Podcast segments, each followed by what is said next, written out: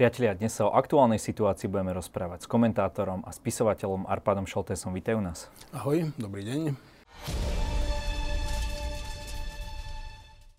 Arpad, ty si písal, že už poznáš víťaza budúcich volieb, takže kto ním bude? E, neviem samozrejme, kto bude vládnuť, ale víťazom budúcich volieb je podľa mňa evidentne Boris Kolár, pretože naozaj on tak dôkladne momentálne ovláda e, dôležité veci že aj keby sa neprehúpol cez 5-percentné kvórum, tak každý s ním bude nútený rokovať a nejakým spôsobom vychádzať. Ty hovoríš, že ovláda, toto si naozaj rozoberieme teraz zo všetkých uhlov pohľadu. Chce sa podľa teba Maroš Žilinka vyložene zavďačiť Borisovi Kolárovi, prípadne tým ďalším politikom, lebo on bol zvolený naozaj širokou väčšinou a v podstate teraz už by mu to mohlo byť v podstate jedno, nie? čo si o ňom myslí nejaký Kolár, nejaký Pelegrini, a podobne? E, do hlavy mu nevidíme, môžeme hodnotiť len to, ako to vyzerá. Jeho ako kandidáta naozaj e, pretlačilo priamo e, hnutie Smerodina, on bol ich nominant. Keby sa im chcel zavďačiť, nevyzeralo by to inak. Že z praktického hľadiska je to v podstate jedno. Ja si myslím, že asi dokáže generálny prokurátor komunikovať s Borisom Kolárom lepšie ako s kýmkoľvek iným. Netuším prečo.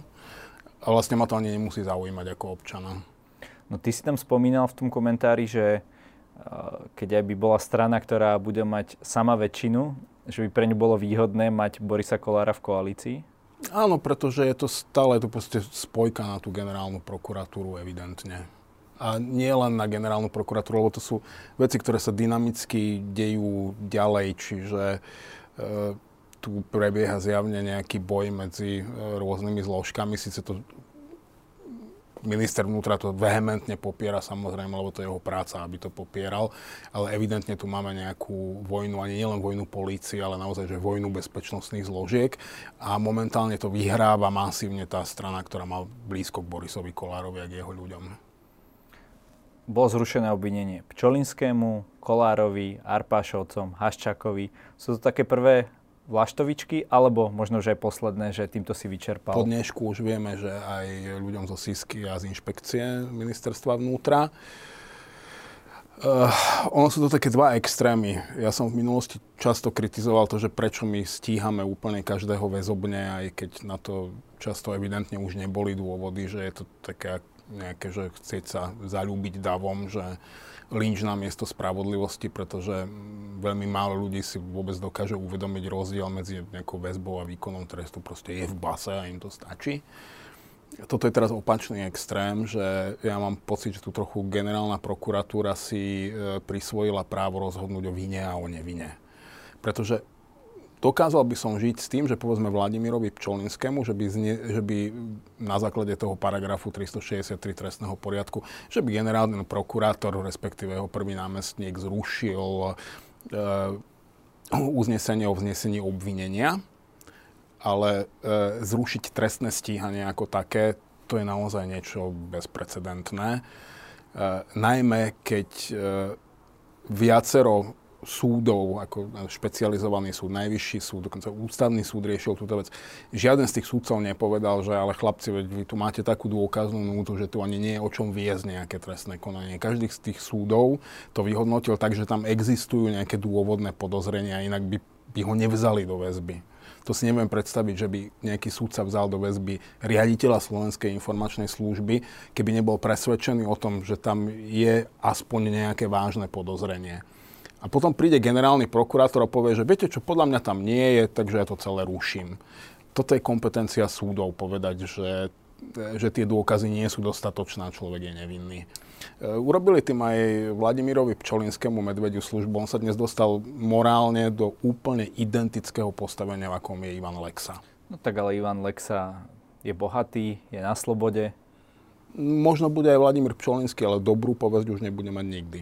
Kedy si ty prestal mať vieru v pána Žilinku, lebo minimálne v okamihu jeho zvolenia, síce tam boli nejakí poslanci, ktorí namietali, že stretnutia s pánom Gučíkom a priateľstvo a tak ďalej, ale on bol naozaj drvivou väčšinou parlamentu zvolený, aj teda tou, ktorá išla do tejto vlády s tým, že ide bojovať proti korupcii ako úloha číslo jedna.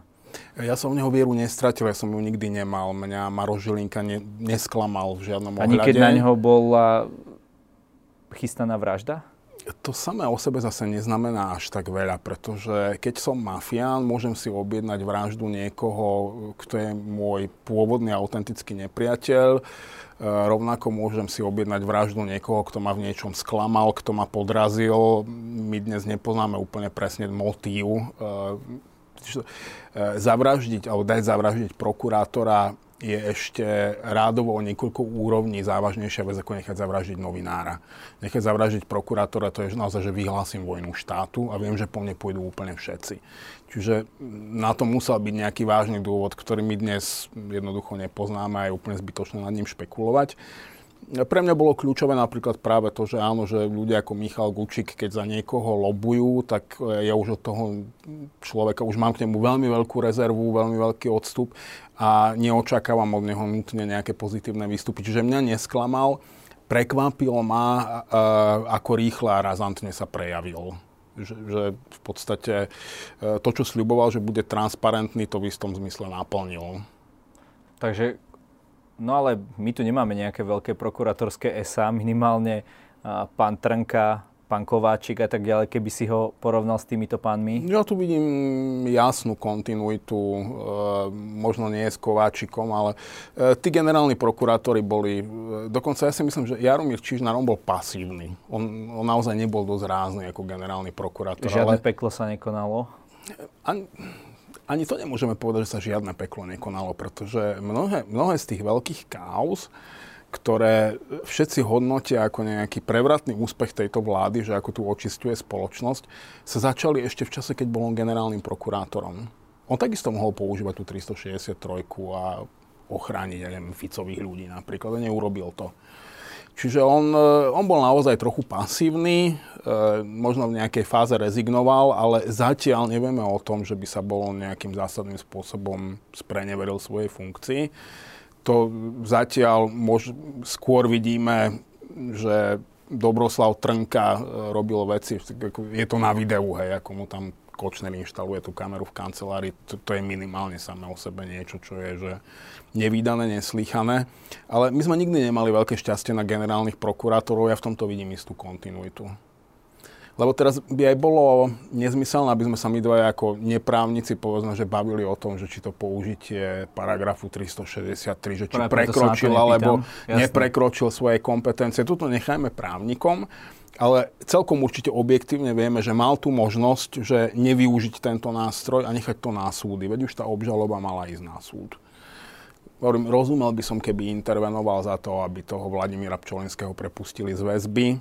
Ani ja dnes nemám úplne jasno v tom, že prečo v nej mal zostať dlhšie a prečo mu ju ešte chceli sprísniť, keď v podstate nakoľko vieme, všetci kľúčoví svetkovia už vypovedali v jeho veci. Čiže áno, držať ľudí do nekonečna vo väzbe podľa mňa nie je civilizované a nie, a nie je správne a nie je primerané, ale že kompletne zrušiť trestné stíhanie, to, to je naozaj podľa mňa, že prokurátora si vyslovene prisvojilo právo, ktoré má v demokratickej krajine iba súd a nikto iný. Ono bolo ešte aj pomerne zaujímavé to, ako pán Pčolinsky odišiel z tej väzby. Asi si videl to 160 tisícové Audi oranžovej farby. Bolo to auto jeho advokáta. A prečo ale advokát pri nenevaj sa na takomto aute, takýto expo, akože čo, aby ukázal, že ja som advokát, ktorý na to má peniaze a ja takýchto ľudí viem dostať? To sa treba opýtať toho advokáta, ako ja nemám problém s tým, že advokáti zarábajú veľa peňazí. Navyše poznáme množstvo ľudí, ktorí majú drahšie auto ako byt. Čiže toto by som fakt nehodnotil. To je taký už ten bulvár, že aha, na akom aute odišiel. Ja, keď si dobre spomínam, on to aj bolo nejak tak, že jeho advokáti nerátali s tým, že on bude prepustený a sa od niekiaľ narýchlo po neho vrácali, že možno by boli zvážili práve ten PR efekt, že by ho boli posadili do niečoho skromnejšieho za normálnych okolností, ale toto je podľa mňa bezvýznamné. Dokonca aj keby to bolo jeho auto, pokiaľ on vie vydokladovať, že na neho zarobil a že si ho kúpil za svoje peniaze, ako nie ho má. No ale asi, asi si pamätáš uh, tú, tú, ten príspevok Zomri, že keď chceš dokázať svoju nevinu, tak odídeš z väzby, uh, keď si obvinený z úplatku na takomto drahom aute. A... Ale on už nemusí dokazovať svoju nevinu, pretože jemu už, jeho už momentálne oficiálne úradne ho z ničoho nepodozrievajú. My tu máme tzv. sovietský typ prokuratúry, a ty hovoríš, že stále to ešte ne, ne, nemusí byť také zlé, ako si to myslel. No ono, ten e, sovietský dizajn prokuratúry e, nebol pôvodne určený na to, aby ochraňoval nejaké že komunistické nomenklatúrne kádre, ale na to, aby mohol poslať na popravu ľudí, ktorí sa znepáčili mocným. A ten dizajn prokuratúry na to je do istej miery stále stavaný práve tým, ako je to veľmi striktne hierarchicky e, radené celé. No ten systém brzda protiváh vlastne nemá v tomto prípade generálneho prokurátora žiadny brzd, žiadnu brzdu a žiadnu protiváhu. Nie, nemá. Ako naozaj ten paragraf 363 mu dáva pomerne takú unikátnu právomoc, že on si môže rozhodnúť ako chce a nemá to kto akým spôsobom zvrátiť. Ale ja sa naozaj obávam skôr nejaké začne prokuratúra šikanovať nepriateľov politickej moci a ja si viem predstaviť, že k tomu príde. A to už sa, to sa nedialo uh, za vlády Smeru, keď uh, boli rôzni opoziční predstavitelia alebo prezident Kiska vyšetrovaní? Tam sa na to ešte skôr používali policajné orgány ako prokuratúra. Uh, prokuratúra má mnoho právomoci, ktoré si ľudia bežne neuvedomujú a teraz by som nechcel ísť úplne na detail, lebo naozaj ani ja nie som právnik. Ale prokurátor dokáže škaredo zavariť a nielen v trestnoprávnych veciach, aj v civilných, pretože naozaj prokuratúra je že strážca zákonnosti. Čiže má naozaj široké kompetencie, ktoré v minulosti veľmi nevyužívala. E, neviem, nakoľko ich využíva dnes, ale nikde nie je povedané, že ich nemôže začať zneužívať. A hlavne ten hierarchický model riadenia prokuratúry, že naozaj ten nadriadený prokurátor je absolútny šéf toho podriadeného a generálny prokurátor je naozaj absolútny šéf celej prokuratúry. Čo to znamená, že vlastne nejaký prokurátor okrem generálneho prokuratúra sám o sebe nie je nezávislý v plnej miere. Keď sa bavíme o tom stíhaní našich ľudí, očiste Slovenska a tak ďalej, o, v konečnom dôsledku aj odkaze Jana Kuciaka, je to tak, že po tomto rozhodnutí už uh, tie misky váhy sú vyrovnané z hľadiska tej druhej strany, z tej korupčno-mafiánskej, keď to tak úplne zjednoduším? Uh, ja som toto nikdy úplne nebol schopný vidieť ako nejaký ten naivný boj dobrá a zlá. Uh, ja celú situáciu od samého začiatku čítam skôr ako Eh, keď sa rôzne skupiny bijú o územie a o vplyv a o moc. Ne, nevidím to ako, že teraz sú tam nejakí kladní hrdinovia a záporní hrdinovia, že by som mal niektorým držať palce. Eh, očividne mala nejaká jedna skupina navrh, teraz začína veľmi prehrávať po zásahu generálnej prokuratúry. Je veľmi ťažké povedať, že ktorá z tých skupín je pre nás väčší problém asi by som sa možno tiež priklonil, keby sme to brali ako nejakú že stranu v tej vojne, že viac na stranu NAKA, ktoré, kde naozaj to vyzeralo tak, že sa snažili stíhať e, mocných vplyvných ľudí a že dokonca teda naozaj neváhali zbaliť aj niekoho, kto už bol súčasťou novej moci. Ale veď práve to im aj vybuchlo pod zadkami, že si dovolili siahnuť na riaditeľa Slovenskej informačnej služby, ktorého už nominovala táto garnitúra. A toto, keď odhľadnem od všetkých tých právnych argumentov, e, o ktorých nech sa naozaj naťahujú právnici, tak toto má naozaj istý politický kontext. kontext. Vladimír Pčolinský je nominantom tej istej politickej strany, ktorej nominantom je aj generálny prokurátor. Nejaké závažné dôvodné podozrenia voči nemu naozaj museli existovať. V opačnom prípade by sme museli povedať, že e, špecializovaný súd, najvyšší súd, aj ústavný súd, že tu cieľene niekoho šikanoval na politickú objednávku, čo mi už naozaj nepríde pravdepodobné. Ale napríklad taký Fico to hovorí. Tak ako Robert Fico bude hovoriť čokoľvek, čo, čo mu môže pomôcť, pretože on je jeden z tých ľudí, ktorí majú dôvod sa báť e, podľa všetkého, respektíve teda keby mal veľa dôvodov bať sa, nekonal by inak a nehovoril by no, inak. No ale Arpad, uh, veľa vecí už vyšlo na povrch, tréma, výpovede, kajúcnici a tak ďalej. A stále to meno Fico, Kaliňák tam nezaznelo. Na rozdiel napríklad od Pelegriniho. E, zatiaľ nezaznievajú, e, len aj to má takú tú svoju hierarchiu, že policajti v podstate šli od tých malých rýb e, stále k väčším a k väčším. A ja mám pocit, že e, tento celý konflikt vyeskaloval v okamihu, keď e, začali stíhať výboha, ktorý už mal k Robertovi Ficovi veľmi blízko.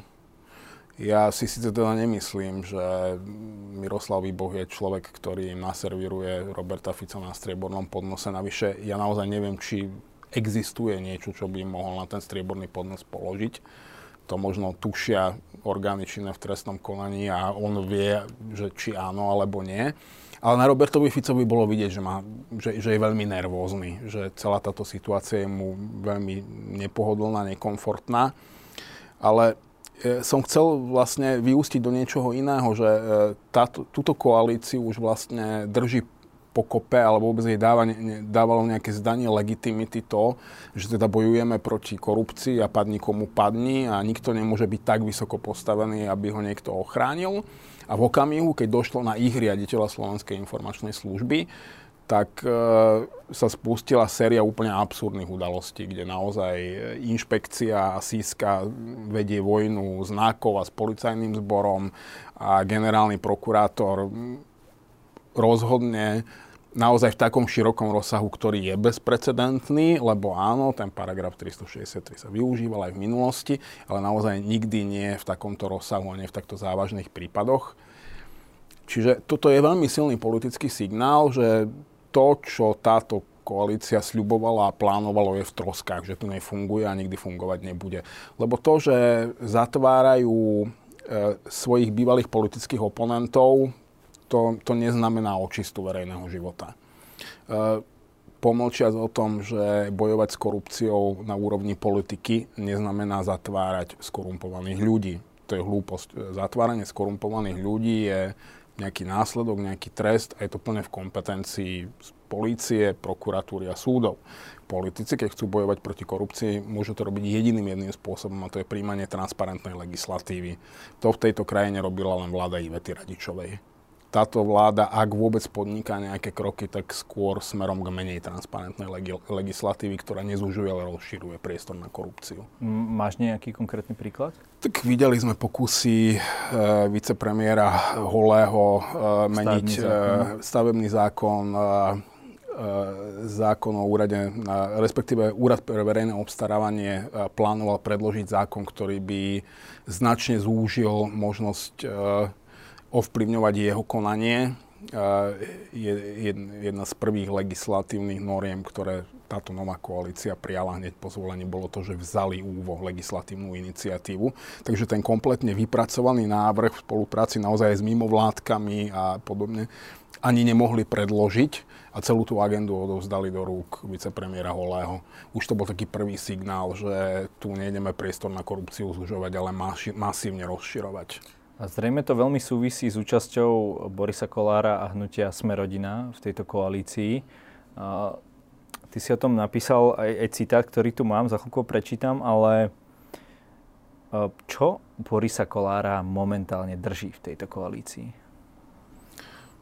To sa treba opýtať Borisa Kolára, pretože iba on vie, že či preňho ešte má zmysel e, čakať v tejto koalícii do riadnych volieb a prečo to má preňho zmysel. Zase jeho preferencie sa nevyvíjali práve dobre e, do posiaľ. Uvidíme, ako sa to bude v čase meniť. Toto sa naozaj, takéto veci sa dokážu zmeniť, že z večera na ráno alebo naozaj rádovo v týždňu, že niekto klesal a začne stúpať a naopak. E, to dnes nevieme. Mm, e, predpokladám, že táto koalícia mu ešte má čo ponúknuť e, v rámci nejakých jeho osobných záujmov, ale toto je kompletne problém celej koalície, že tu už žiaden člen koalície nepresadzuje nejaké jasné politické záujmy, ani nemá nejaké jasné politické záujmy. Tuto je už o tom, že si každý náplňa nejaké svoje vlastné individuálne ambície a to ich drží pokope. Ty si napísal, že s Robertom Ficom alebo Petrom Pelegrinim by sa Kolárovi pracovalo o mnoho lepšie, sú predvídateľní, ctia obchodné dohody a dokážu zorganizovať ich, ich plnenie. Navyše dnes majú solidné volebné preferencie. Budú z nich ideálni partneri, ak nepadnú za obeď vyšetrovaniu korupcie. A to je z okolností presne to, čo Kolár zjavne dokáže ovplyvniť. Vďaka tomu, že kontroluje prokuratúru, bude mať Kolár mimoriadný koaličný potenciál i rokovaciu pozíciu v akejkoľvek budúcej koalícii. Museli by ho zobrať, aj keby to bola strana, ktorá má sama o sebe parlamentnú väčšinu. Áno, veď o tom hovoríme celý čas, ja som to že cel... keby mal Boris Kolár generálnu prokuratúru kompletne vo vrecku, nevyzeralo by to inak. E, samozrejme to nikto nikdy náhlas neprizná, že, že on tam má vplyv, ale vieme, že stretol sa s generálnym prokurátorom, vieme, že je to ich nominant, e, vieme, že ochránili zase len Kolárovho nominanta ako takto špeciálne pri prokuratúre a pri súdoch, to, to je normálne, akože to je právnická poučka, že nie je dôležité len to, ako veci sú, ale aj ako vyzerajú, pretože sú to inštitúcie, ktorým musí dô, verejnosť dôverovať. A toto musí mať každý súdca povinne, aj každý prokurátor na zreteli, keď nejakým spôsobom rozhoduje. Čiže musí to byť naozaj transparentné, musí byť schopný naozaj že do detajlov vysvetliť, obhájiť to rozhodnutie.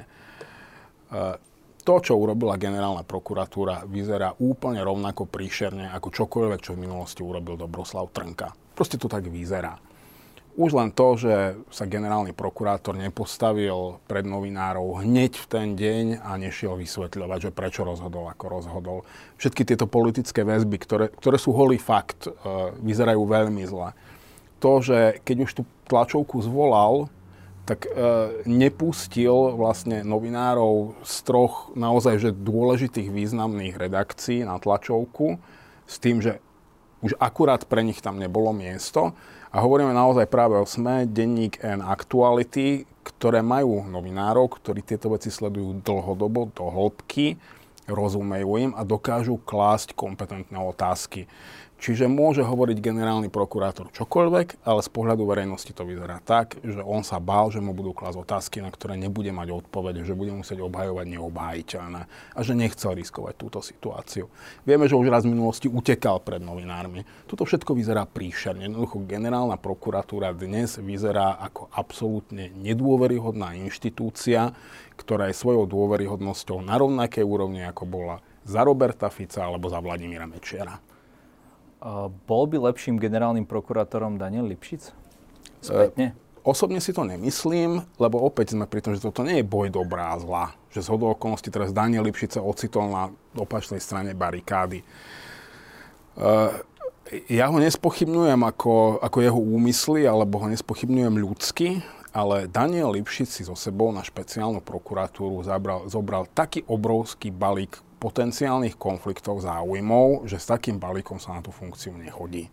Ani na špeciálneho. A špeciálne od Daniela Lipšica, práve preto, že poznám jeho minulosť a že mal nejakú povesť, by som bol očakával, že povie, že nie kamaráti, ďakujem vám, rozumiem, je to veľká výzva, je, je, veľmi som, som rád, že máte ku mne túto dôveru, ale ja tam nemôžem ísť, pretože ide presne o to, nech budem rozhodovať akokoľvek čestne, vždy to bude vyzerať blbo, pretože mám na, na chrbte ten obrovský bágel konfliktov záujmov.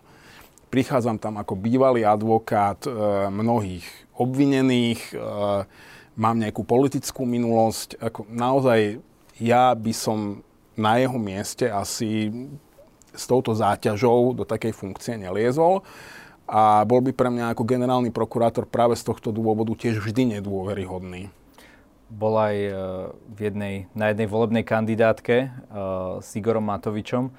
Ako vnímaš jeho teraz? Vy ste mali aj nejaké osobné konflikty. E, vnímaš to tak, že že ho možno to ministrovanie až tak nebaví? Myslíš s Igorom Matovičom, som ho v živote osobne nestretol, takže osobné face, konflikty sme nemali. Cez Facebooky. Um, on zase zaparazitoval na niečom, akože zase okay. je to bezvýznamné. Okay. Uh, nie, ja, si, ja si naozaj k žiadnemu politikovi nepiplem uh, žiaden emocionálny vzťah. Pre mňa sú politici nejaké virtuálne entity, ktoré hodnotím ako komentátor. Ani si nemôžem dovoliť mať k nim nejaký osobný vzťah. Uh, no, Igor Matovič robí jedinú jednu možnú vec, ktorú v tejto situácii môže urobiť. Uh, on nemal inú agendu ako hulákať, že všetkých vás strčíme do basy. Teraz zistil, že vlastne nestrčí do basy vo finále nikoho. Uh, tak zaliezol a čuší, lebo, lebo čo by tak asi mohol povedať. No, prezdielal status Gabora Grendela za čerstva, ktorý bol tiež v podstate len o tom, že očakáva od generálneho prokurátora, že vysvetlí svoje konanie a týmto pre neho zhaslo možno ešte sa bude niekde kasať tam, kde nebude mať nejakú kompetentnú oponentúru, že bude hovoriť, že my aj tak všetkých pozatvárame, ale dnes je každému jasné, že nie, že maximálne pozatvárajú nejakých ľudí, ktorých e, táto garnitúra naozaj veľmi nenávidí a ešte si ani nemôžeme byť istí, že to urobia právne čistým a spravodlivým spôsobom. Lebo to, to je druhá strana toho celého problému, že a teraz je jedno, že či to sú že premotivovaní policajti, ktorí veľmi chcú a chcú až tak veľmi, že občas niekde zajdu za hranu, eh, alebo je to politická objednávka, alebo niečo iné, ale, ale naozaj eh, tie väzobné stíhania sme s viacerými kolegami kritizovali častejšie. Dôkazná situácia v mnohých tých prípadoch, aspoň nakoľko ju verejne dokážeme poznať, lebo však samozrejme nikto z nás nečítal spisy, to, to nám ani neprislúcha, ani by som nechcel. Ale to, čo vieme, nevyzerá vždy v každom prípade rúžovo. To, že je niekto vo väzbe, neznamená, že ho jedného dňa odsúdia. Je napríklad fajn, že máme množstvo kajúcnikov, ktorí sa priznali a už aj dostali nejaké právoplatné tresty. A ja dokonca ani nesúhlasím, že je hrozné, že odchádzajú len s podmienkami, pretože pre mňa je dôležité, že, niek- že naozaj oficiálne oni sa priznali, súd potvrdil, že sú naozaj vinní a ja ich nepotrebujem vidieť, že, že ich zatvorili do basy a zahodili kľúč a tešiť sa z toho, že ako je im zlé. Mne stačí, že vo verejnom živote raz navždy skončili. Inak e, tu vznikol veľmi pekný taký vtipný paradox, že vlastne Boris Beňa ako námestník riaditeľa SIS prijal trest a riaditeľa SIS nebudú v tej istej veci ani len stíhať. Za to isté. Za to isté. Čiže... A všetko je to právne košer. Boris Beňa naozaj vyhral galaktickú lotériu. No. Uh-huh. Čiže za to, za to, za čo on dostal uh, Trest, toho, to toho, vlastne koho natrel, toho, koho natrel vlastne. Ten, ten, komu on dal úplatok, a, alebo sa s ním podelilo úplatok a bol za to právoplatne odsúdený, tak ten, ten vlastne nikdy nejaký úplatok nedostal a nevzal. Ale to, to je práve to, že momentálne je to iba otázka našej viery, či Vladimír Pčolinský vzal alebo nevzal úplatok. Môžeme ho podozrievať a môžeme mu to takto hovoriť do očí, že ale pán Pčolinský, ja si myslím, že vy ste zobrali ten úplatok a on sa nemá ako brániť. Nemôže povedať, že ale ja tu mám právoplatné rozhodnutie súdu, že som nevinný. Jasné. Ešte jedna osoba, o ktorej sme sa tu zatiaľ nebavili, a ktorá by mala byť v centre tohto diania, je premiér tejto krajiny, pán Eduard Heger. Ako ty hodnotíš jeho? Ehm, je v závese Igora Matoviča, alebo napríklad Matovič e, hovorí, že sa mu nepáčia niektoré vyjadrenia pána Lengvarského, že by, že by sa mohol vymeniť a tak ďalej. Kto tu, kto tu vlastne riadi túto krajinu? No, ja si myslím, že túto krajinu neriadi nikto. To je, to je najväčší problém tejto krajiny, že v tejto krajine nikto nevládne. Uh, Eduard Heger je podľa mňa veľmi slušný človek, mám z neho taký pocit, ktorý ale absolútne je osobnostne vybavený na to, aby, aby viedol vládu. Niečo ako Marek... sa ešte že staval na odpor e, nejakým silným osobnostiam. Čiže on sa tak snaží nejak umenežovať veci, aby aspoň nejaké bazálne funkcie štátu fungovali so striedavým úspechom a neúspechom. Vidím tam viac neúspechu ako úspechu. Ale E, výnimkou snáď rezortu zdravotníctva, kde naozaj dali, že veľmi schopného vojenského manažéra, ktorý teda manažuje to zdravotníctvo tak, aby fungovalo, aspoň nakoľko sa za daných okolností dá. Ja nevidím, že by tu niekto vládol že by tu tá vláda naozaj robila nejaké reformy, zmeny, že by tu niekto reálne vykonával nejaké svoje právomoci v prospech občanov. Ako toto je taký, Ani že samospád. No, pani Kolíková to skúsila, ale v tomto okamihu nemá podporu ani svojej vlastnej politickej strany, čiže aj tá justičná reforma, čo sa jej podarilo dotiahnuť, to je fajn a ďalej sa to už podľa mňa nepohne. Uh-huh. Arpad, pýtal som sa ťa veľa vecí, ale každý host má na záver nejaký priestor na vyjadrenie, nech sa ti páči. Mňa toto vždy tak zaskočí, že by som ešte mal niečo mudrovať sám od seba. No, nikdy v tejto krajine nebolo zábavnejšie sledovať politiku, ako teraz si človek naozaj môže vyložiť nohy, rozbaliť čipsy, nejaké nealko pivo a, a užívať si show, pretože tu už o nič nejde. Akože tá, táto krajina naozaj že kompletne zlyhala a podľa mňa po ďalších voľbách e, začne byť naozaj zle, čiže ešte si treba vychutnať to obdobie, keď ešte iba tak, ako je teraz. Takže ako teda vidíš tú prognozu do budúcna? No, ja si myslím, že budúce voľby temer nevyhnutne, nevyhnutne vyhrá nejaká zostava súčasnej, súčasnej opozície. Myslím si, že ak nebude premiérom, tak bude určite súčasťou vlády aj Robert Fico a on možno nemá úplne šancu, že prerásť Petra Pellegriniho, ale Peter Pellegrini má dobrú šancu podliesť Roberta Fica, pretože ten robí všetko preto, aby strácal preferencie. A ak tu bude znova vládnuť Robert Fico, to už nebude ten Robert Fico, na ktorého sme zvyknutí, ten relatívne mierny, ktorý vlastne nikdy nesiahol na nejaké základné demo, e, demokratické inštitúcie, nikdy e, hrubou silou nezadúpal do zeme slobodné médiá a podobne. Toto skončí. Ten Fico, ktorý príde po tejto skúsenosti, ktorú má za sebou, bude úplne iný Fico. A to si myslím, že ešte budeme občanom Ruskej federácie veľmi, veľmi závidieť ich slobodu a demokraciu. Tak to je pomerne nepriaznivá predpoveď. Dúfame, že sa nenaplní a uvidíme, ako to dopadne. Ja budem veľmi rád, ak sa budem míliť, ak sa to nejakým spôsobom zvráti, ale pri tom, ako napredujú súčasné trendy, na to nevidím nejaký široký priestor. Ďakujem za rozhovor. Ďakujem aj ja.